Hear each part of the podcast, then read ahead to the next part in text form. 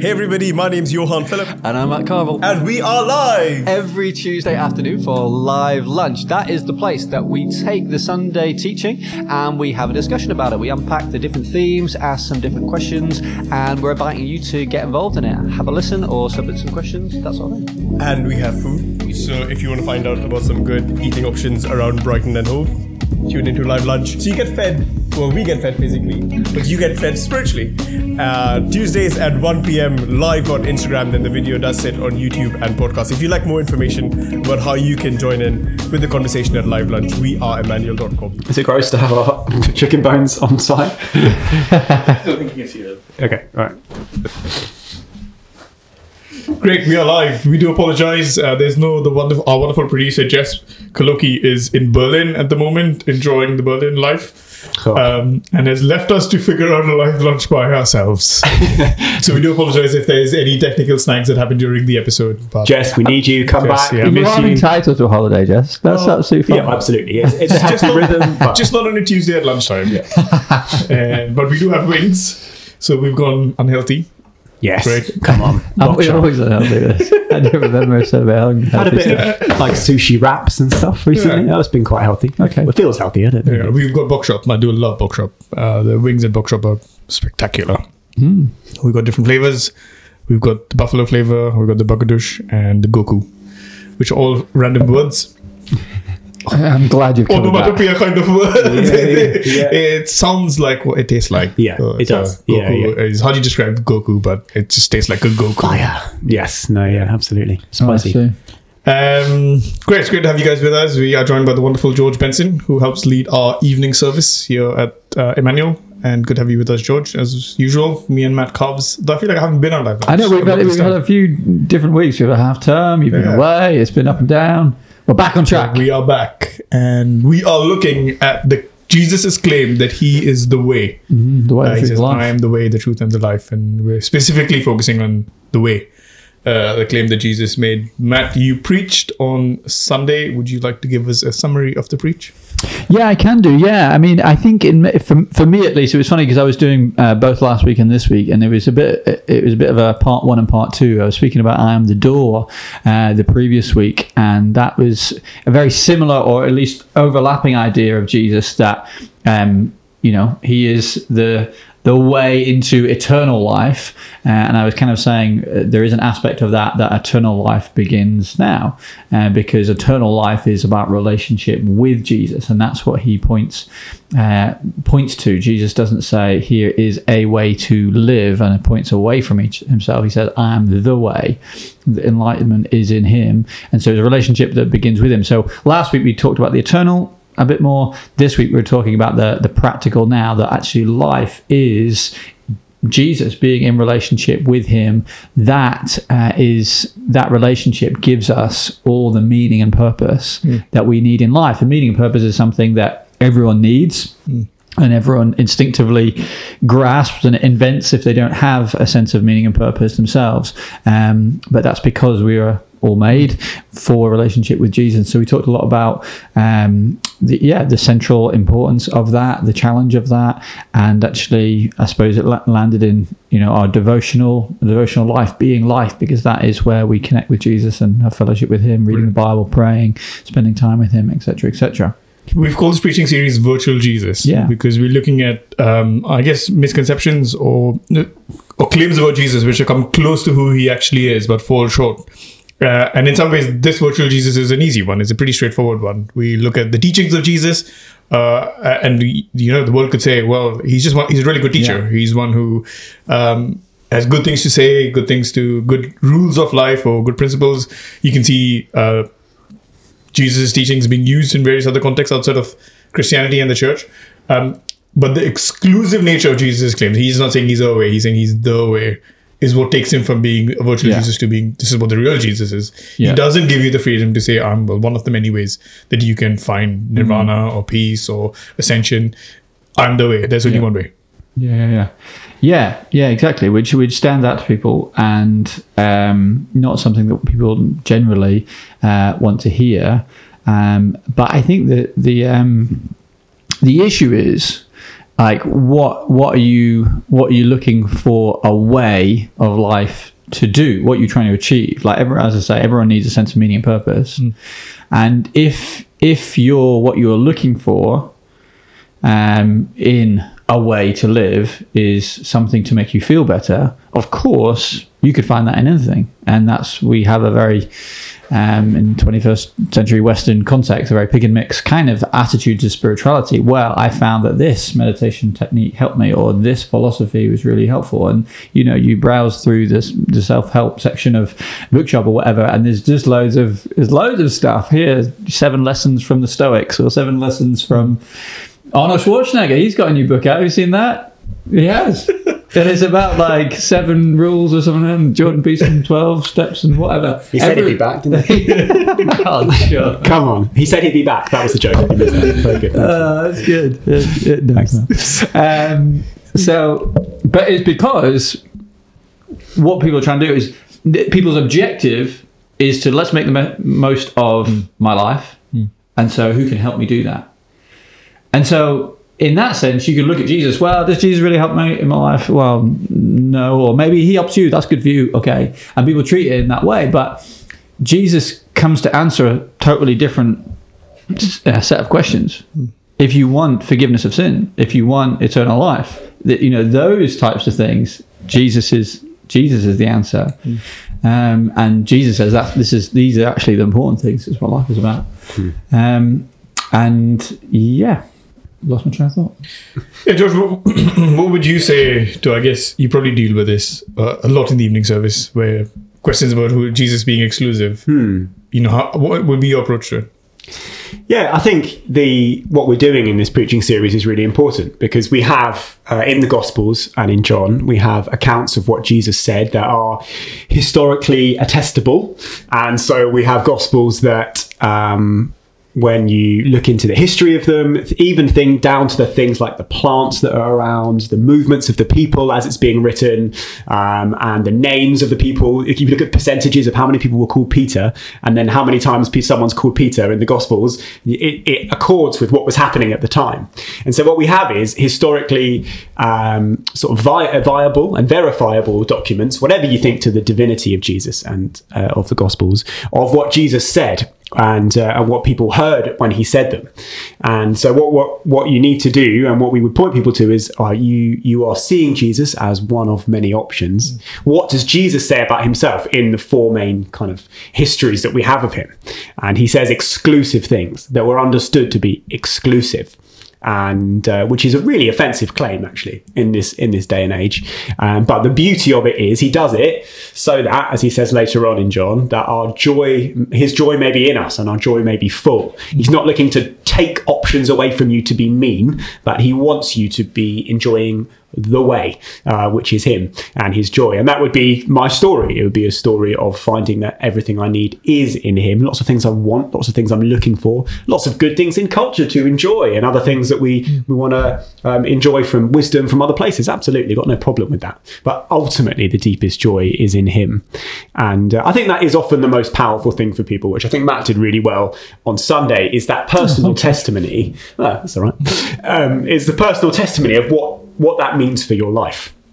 And we live in a an age of, um, you know, my living my truth and my story, and we, we'd want to challenge that in some ways. But one of the ways that we can, as we speak to people, um, utilize that, I guess, use that as a strength, is by telling our story. You can't deny that this is my story, and I have found deep, deep joy in Jesus, and that I found in nothing else. And uh, and that is is one of the most powerful things. And um, I know many have been spoken to people after the service on Sunday, even just people being moved to get more hungry for God and seeing something of a maybe I will pray every day and maybe that is something I want to do, not as a legalistic tick box exercise, but as a way of getting more of God. Um, seeing something, not only hearing something that Matt's saying, but seeing something in Matt, seeing the way that God's moved in your life and uh, being, I want something of that. I want what you have um, with God. And so, yeah, that's, that's what I'd say, I think. That's really helpful. I think we could easily get go down the rabbit hole of talking about the apologetic side of your sermon But maybe there's other stuff you do want to get into, some of the more practical outworking of, let's say you're convinced that Jesus is the way. How do you then live live that? But for those who are still exploring faith and are still exploring questions, and um, is there any resources that you could point them towards, which will help them, you know, find confidence that Jesus is is the truth. He's the way. Yeah, I mean, uh, books that we recommend on our recommended resource uh, stall, Confronting Christianity by Rebecca McLaughlin is one I just finished a few weeks ago, I think, um, which we've been recommended for a while. It's good because I think it just takes different, um, I, I, I suppose, barriers that people have, you know, and, and that's the thing, you know, people might hear the claim Jesus says, you know, uh, I'm I'm the way, but understandably, people have barriers to that in terms of like, well, but Christianity and what about slavery? What about LGBT? What about suffering in the world? What about like those are intellectual barriers that people have. You know, we can make Jesus sound good, and maybe people in a way are compelled by hearing about this sounds good what you're talking about, but actually there's some barriers in the way. So that's a really good one. And making sense by God, uh, making sense of God by Tim Keller is also the So two good the late? Tim Keller. Mm-hmm. There are plenty of resources out there, aren't you? If you did want to look into the mm-hmm. exclusive claims about Jesus, in, in a sense, yes, you can enjoy the life to its fullest in Christ, but there's also, well, if He says He's the way, then take it or leave it. There's no, in the same way as I am my kid's dad. You know, yes, there's a lot that they can enjoy in me and our relationship, but Yeah, yeah, yeah. that truth doesn't get taken away. It doesn't get changed. There's something quite black or white hmm. about what Jesus is is claiming, and I think it's, it's some of these statements which either you know, the the you know in the Alpha Course they, they they present the options to you. Either he was who he said he was, or he was a madman. Mm-hmm. Because saying he's exclusively the way to et- eternal peace is not Yeah. something a good teacher would say. Yeah, yeah. It- It's something somebody lunatic would say. Yeah, and I th- and I think part of the claim of, of Christ and Christianity is that actually it does make, help to make sense of the world and of ourselves in a more compelling way. And I think that's where I started with with my message, talking about a secular worldview, um, can be very inconsistent with the way people live. People say, well, you know, philosophy and rationalism has helped me to un- to imagine, and science, modern science has helped me to answer questions about where the universe came from, and is there ethics in, in life without God? And that, you know, you have some answers to. But I think a real weakness of a secular worldview is like, well, the ultimate uh, endpoint of that is that life is meaningless without God, without a, eternal meaning. There is no meaning.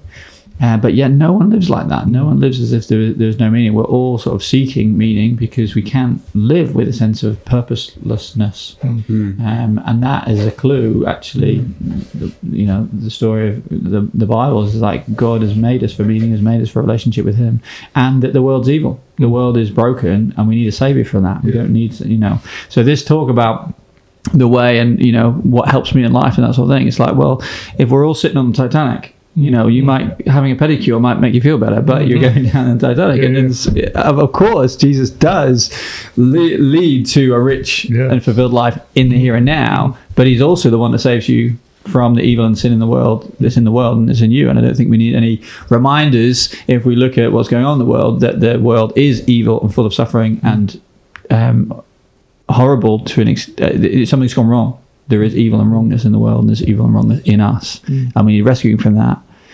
And Jesus comes to be the answer for that. Yeah, yeah. Um, can I ask you a question, which was somebody posted me recently? Um, sorry, we are being massively off piece in terms of what we That's what discussed we're before. uh, we will get to. Um, I was talking to a friend about making decisions, and uh, how do you know what way you're supposed to take? Oh, sure. What sort of decision you're, you're meant to take? Uh, and I guess, I mean, I'm not the only one with questions about um, decision, decisions on life. And, and he quite helpfully said, well, Jesus doesn't give you a this way or that way. He says, I'm the way. And good decision making is committing your life to Him Yeah. and letting Him be led by you. Which sounds, which, which I agree with. It sounds beautiful, uh, and it you know it helps my prayer life to think. No, I don't need to necessarily seek God for um, direction on what decisions I need to make. I need to seek God on aligning my heart towards his, his leadership and towards Him following Him, Him being the way. Yeah. Um, but then, how do you hold that intention with actually making decisions about life? Good decisions. Yeah, I think um, I think what I'd say to that is, well, just underline the first thing you've said there that actually submitting your whole life to Jesus and coming to life with an attitude of, I want to follow you, and as practice in my life, like being in prayer and, and being having your mind shaped uh, by scripture, um, is, is the best place to be in. And in a way, it's easier to make decisions um, when that is the case. If you have a habit of shaping your mind according to what the Bible says, you're much less likely to make a decision that is not in accordance with God's revealed will in, in His Word. Hmm. You know, that's that's an obvious one. When someone you know first becomes a Christian, of course you're going to ask that question like. How how how do I how do I live? You know, what one of the key questions when in, in the early church when people became Christians is like, do I give up the job that I've been doing? Mm-hmm. Because so many of the professions were so strongly linked to other worldly, cultish, um, God, you know, uh, religious behavior. So you couldn't you couldn't I think is you couldn't even be a teacher because to be a teacher would be to teach people about other religions. So it's like no, no, that, that's that's out for because you know, oh, I'm following Jesus now. Jesus is not just one of the other gods; he is completely different, and all the other gods are inappropriate. You know, first commandment: love the Lord your God with all your heart. There's one, and you he's complete devotion. Um, so actually, being informed by Scripture will help you to make some um, a, a, a lot of decisions. Um, but also, I, I think I would say an, another wonderful aspect of being submitting your whole way to God is essentially, I would say, as a general rule that if your life is submitted to Jesus, then you do what you want. You pray about it, ask God for direction, and do what you want. Because if your attitude and your heart is to follow Jesus, the way you instinctively will want to go is to follow him. And, you know, of course, you've got to check your motives. Am I being selfish here? Is this good for me? Does this help? Does this? But ask you, you what you'll do is you'll you'll ask questions. Does this help me to serve Jesus? You know, for example, someone says, you know, I, I want to, you know, I've got this great job opportunity in, you know, Saudi Arabia or whatever. Uh, and I would be like, well, but is that going to be good for your personal relationship with Jesus? And that could be a massive thing. Like if you're not going to be able to be connected with the church if you're going to be surrounded by wealth that might be a great temptation to you and it's going to lead you away like mm. i've just said in my message on sunday life is primarily about jesus it's not about wealth. So mm. it's not about comfort is it? So if you've got that fundamental question answered first then you can it helps you to filter those all those other things. Mm.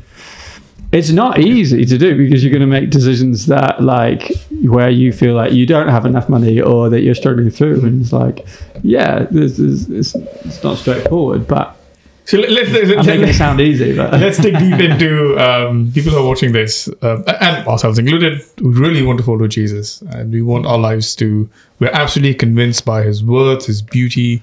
Um, we are also convinced that in Him we can live our best lives, uh, and, and then just enjoy life to the fullest, enjoy life the way He intended life to be created. What is the daily outworking of that? And we talked about meditation and devotion. Should we go a bit deep into that? you should George, why don't you tell us about your, your prayer life, George?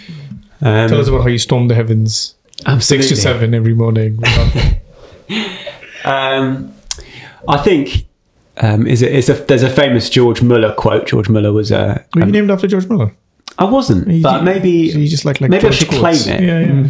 Yeah, he started a bunch of um, orphanages, did some wonderful work in the oh, Bristol. 1700s. No, something like that. Um, long time ago. In he, he uh, one of one of the quotes uh, from him is that his first the first thing he needs to do in the morning is to get his heart happy in God Hmm. before he attempts anything else. And uh, I think that's that's a principle that um, should guide us. Um, we forget overnight the things we knew yesterday. Um, I think Martin Martin Luther is quoted as saying he'd wake up in the morning like the devil was sitting on his chest. And it's sort of typically Luther kind of overstatement, but it's like the spiritual reality of whatever happened yesterday. I need God again today. I need to know Him. I can't live on yesterday's manna. I can't live on yesterday's bread. I need to know something of Him. Very good. And it is as personal as George Muller was saying. It's like I want to get my heart happy in God. I want to I want to know joy from Him again, and it's a relationship. And uh, let's look different in different times in my life. Um, we had a baby three months ago, and that has completely shaken everything up that I used to have in terms of routines. But um, previously, in sort of working rhythms, I'd have 20 minutes on the train. I'm doing nothing else. I can't do anything else. I could scroll on Instagram for 20 minutes, or I could read and I could pray in my head.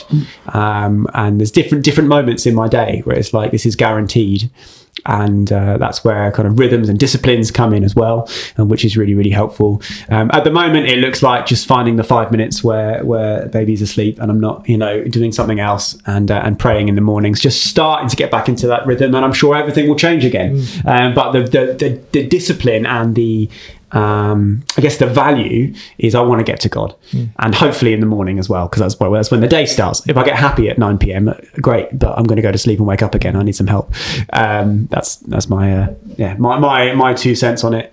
And uh, there's loads of different ways you can you can do that. And as you said, we talked about medica- uh, medication, meditation. It's one of the- Um, kids can medicate, and people do. Um, uh, but med- meditation and things like that. And there might be some things that we want to um, sort of liberate and enjoy from culture and things that we found. Um, but I think uh, sometimes meditation is a bit about kind of emptying yourself, uh, emptying your mind, or separating yourself from reality. That's not what we're doing in the morning. We are going back to the ultimate reality of Jesus. We're not separating ourselves from reality. And I'm not emptying my mind. I'm focusing my mind on the things above and on Jesus. And so I, I think that there would be some things we challenge there as well as some things we'd, we'd kind of go, oh, great, that's a good rhythm. Yeah, a bit of space, a bit of breathing, great.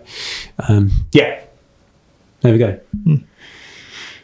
Here's a little illustration of a story that has just come to mind. I'll tell it in the first person because it works better as a story, even though it's not true.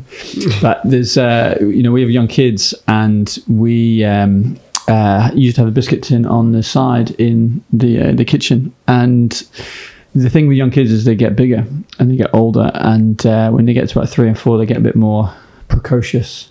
And uh, one day, my kid sneaked into the kitchen and was big enough to reach the biscuit tin. I was able to take a biscuit, unbeknownst to us until we found the crumbs leading away from the scene of the crime. So we put the uh, biscuit trap. in. We put the biscuit in. I won't tell you what we did with him, but we put the biscuit in in the uh, in the in the shelf. A bit higher up, so he wouldn't he wouldn't uh, be able to get there. And then, sure enough, a few, weeks later, as he gets older, he realizes that actually there's a scheme here that we could be employed. And so he gets a chair and he pushed the chair against the side of the uh, unit and was able to reach the biscuit tin. So, as I say, it's not a true story, but it's a good illustration because the chair is discipline.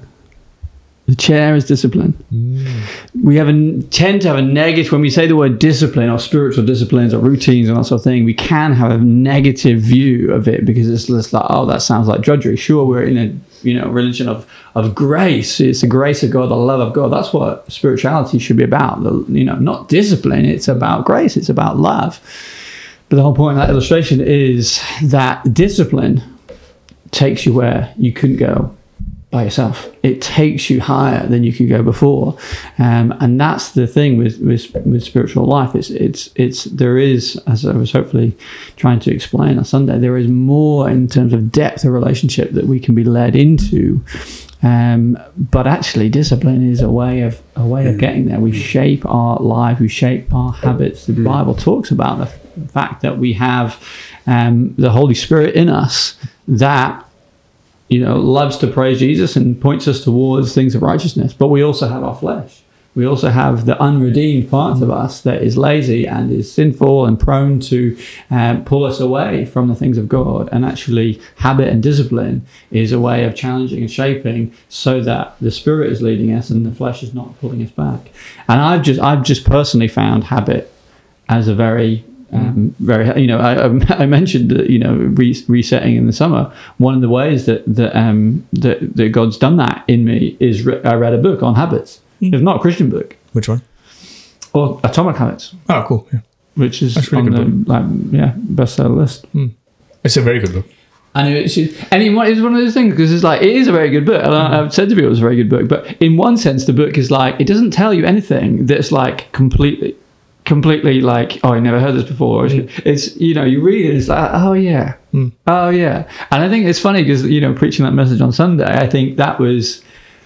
I was really actually quite, I've been like really quite surprised how it's landed with people because I, in preparing it, I think I was thinking, oh, I feel I need to say things that people are not going to want to hear. Like I'm just telling people to get their devotional life sorted, and it feels like a challenge, and it's not. You kind of conflicted as like, is this a good thing to be saying to people? Is this going to be actually helpful to people? But I think what it, it did is that it's landed in people as something of like, oh yeah, I know this is true. I know this is what it's about. I know that Jesus has prompted me on this, and maybe I've not been able to follow that. And this is a for refresher, and that's that's why it's landed well with people. Um, Can I ask you a couple of? like, yeah, yeah, yeah. I think just two because we were running out of time. Just two questions um, as you come into land. The first one is what does your day, what does your devotion time look like? So Mm. again, somebody new Christian watching this never had a time of meditation or devotion before. What does that look like? And I think the last one is uh, to end is um, what sort of expectations do you have from your time of from your devotion time? You know, the kind of images that we get portrayed about meditation is that you leave in this tranquil state and then the rest of the day of basically floating in a cloud because you've spent time with the sacred. Mm-hmm. But really, what does life look like after your devotion? But let, us go on the first one. Like, what does your devotion? What does it look like? And I think it's really quick, practically. Yeah, yeah, very, very quickly. I mean, one of the reasons that, that I um, challenge people to do five minutes is because that is what I have started to do. Just do five minutes of prayer in the morning. I literally use um, uh, a habit, a habit app called Productive, uh, and it has a little five minute timer as well as a little tick. Then I just set the time. Before that, I read the New Testament and Psalms and Proverbs bit of the Bible in one year. Do that in the morning, then pray, and that's morning. In the in the evening, as I say, before I go to bed, I read the Old Testament passage literally in bed as the last thing last thing I do. I would schedule uh, through the week, no, maybe not every day, but through the week, other times to go and actually pray. Go for a walk outside. I tend to pray better, uh, praying out loud, um, and so I do that. Walk around that, and yeah, that's that's would be the basics of my devotional life. George. Um, as I said, everything's been shaken up recently uh, in the season that we're in, and so some of the really life-giving habits have had to change, which has been a shock to the system. Um, but more more recently, we've just started getting into a bit of a routine um, that allows me to um, get up. Uh, slightly earlier and um, spend yeah so Bi- bible in a year i tend to do yeah new testament and psalms um, and then spend some time praying. And I'd also have different different moments throughout the day. It's a bit easier for me, and as a staff member here, part of my part of my role will be making sure that I'm reading and, and thinking deeply. And so I'll have slots in the day where uh, maybe on a on a commute or whatever, listening to a podcast or reading a book.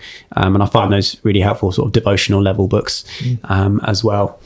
And uh, yeah, and then I think the the the only the other quick thing would be. Um, we talked about we had Jon Tyson over lockdown sort of zooming in talking about his prayer life. And one of the things he talked about was separating like the different types of prayer because prayer can be there's lots of different things going on when you pray. I'm kind of I want to connect with God. I want to ask him for things and I want to sort of seek him for other people. And and so um, he sort of split those up into in literally into three. And I don't do three um, but I do the two of the morning really for me is about getting to God. It's about relationship. It's about knowing him and uh, and you know trying to find happiness in God. Um, and then there'll be other moments where I would work through my list of asking for things asking for other people seeking him for things. Um, and just separating those two out just really helped me to be clear on what my aim is.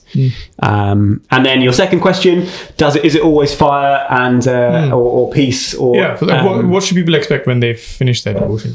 um, so I would say um, there have been moments in God by myself that have transformed my life forever. There have been genuine moments in God, praying, reading the Bible. Used to one of the jobs I had, I had ten minute, fifteen minute break. I'd nip out and get a coffee, and God just changed my life in those moments. Just, just pray, just amazing, amazing moments. Where did you get the coffee from? Um, what was it? it was uh, it was Bond, it was Bond Street, so it was Oh, actually really yeah, good. definitely. Um, yeah. Totally. Um, and It's appropriate that uh, but it wasn't it wasn't the coffee. It was it was the Lord that changed my life. Um, but that is that every day. No, it's not every day. And so I think it can be helpful to think of it a little bit more like feeding than reading.